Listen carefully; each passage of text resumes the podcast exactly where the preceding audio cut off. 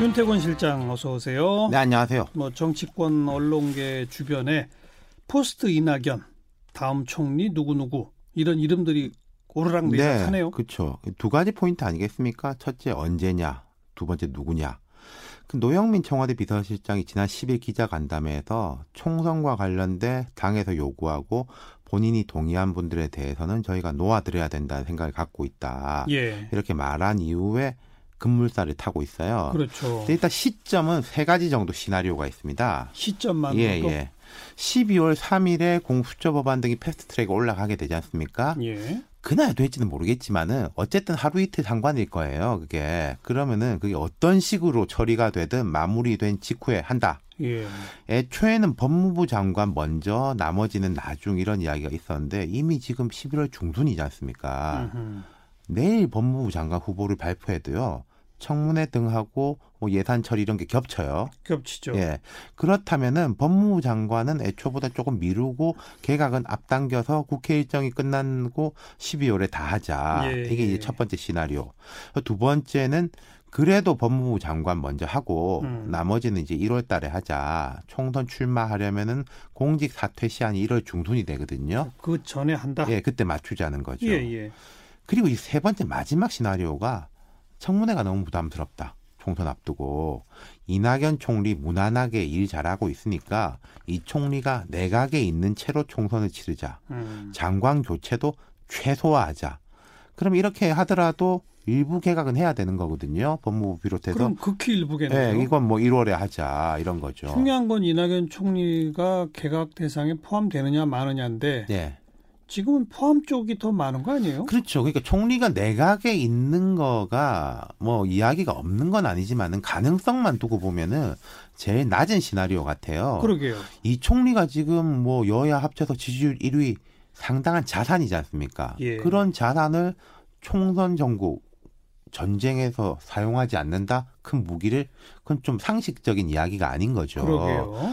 그게 이게 이 이야기가 나오는 거는 청문회 리스크뿐만 아니라 이해찬 대표하고 역할 분담이 쉽지 않다. 뭐 이런 이야기도 좀 있어요. 음. 근데 이제 이 총리 본인도 이 시나리오를 원하진 않을 거예요. 이낙연 총리도 사실 좀 간접적이지만 여러 차례에 걸쳐서 이제 총리직 그만하고 뭔가 역할을 그렇죠. 하고 싶다는 나는 정치인이다 이런 그러니까요. 이야기 여러 번 했지 이미, 않습니까? 네. 그러니까 이미 다음 총리는 누구다는 얘기가 오르락내리락 한다는 것 자체가 그 세 번째 시나리오 이걸 배제한 거 아니에요? 그렇죠. 이게 4월 이후에 만약에 뭐 총리라면은 지금 이름이 나올 필요가 없는 거죠. 그러니까요. 그러면은 자 시기는 한번 짚어봤으니까 이제 이름으로 보면은 이름보다 먼저 컨셉을 잡아보는 게 이해가 쉬울 수 있습니다. 우선 경제 아니에요?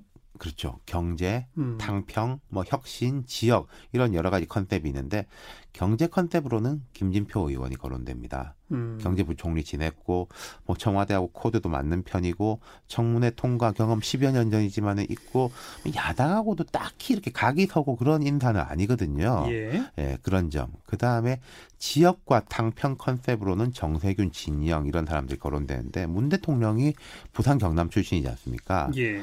호남 총리, 이낙연 총리 괜찮았었고 또 역시 호남 총리 컨셉으로 가자. 이게 총선에도 도움될 것이다. 호남 지역에. 지금 정세균 의원이 전북 출신이죠. 그렇죠. 음. 근데 이제 정세균 의원은 국회의장 출신이라는 게 좀 핸디캡이에요. 국회의장까지 하고 또 총리하고 그렇죠. 그러네요. 모양새가 이제 어? 뭐 예. 영맥 완전 매끄럽진 않다 이런 예. 건데 이제 또 정세균 의원은 청문회 통과가 상대적으로 용이할 수 있고 그리고 진영 의원 겸 장관이죠 지금 이제 현재 행안- 장관이죠. 예, 행안부 장관 지역구는 서울이지만은 고향은 전북 그리고 이 새누리당 출신이잖아요. 네, 네. 그리고 새누리당은 지금 한국당이죠. 한국당 의원들이 진영 장관을 바라보는 시각이 배신자다 별로 이런 건 아니거든요. 음. 괜찮은 인물이다.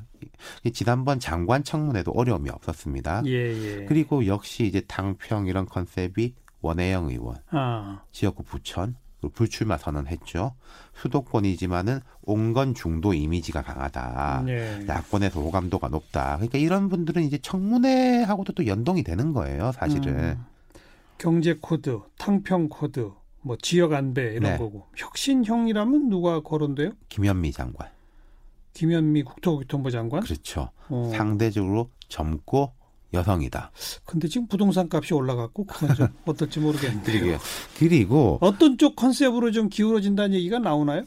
아직은 모르겠습니다. 근데 제가 지금 거론한 인물들이요.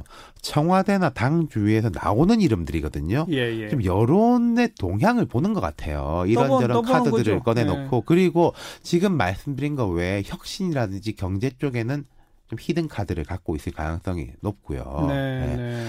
그러니까 이런 여러 카드를 늘어놓고 좀 계산을 해보는 과정인데 인물보다는 컨셉에 대한 정리가 먼저일 거예요. 음. 그걸 먼저 한 다음에 이제 인물을 맞춰보는 것이고 이 총리 컨셉에 대한 정리가 끝난다면은 장관 인사까지 급물살을 탈 가능성이 높다.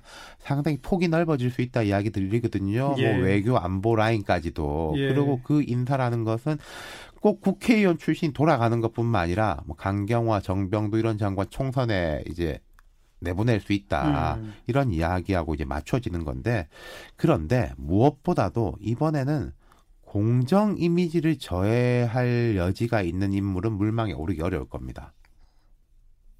지금 이제 정부에서도 대통령이 공정을 위한 혁신 이런 이야기 예. 많이 하고 있지 않습니까? 예.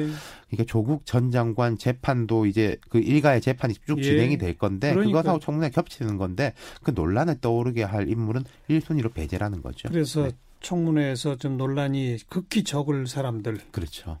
또 그런데 또 기준이 이러다 보니까 고사하는 분들이 또 그렇게 많대요. 그러게요. 그러니까 총리는 음. 또 다르니까요, 장관하고. 네. 수고하셨어요. 감사합니다. 윤태곤 실장이었어요.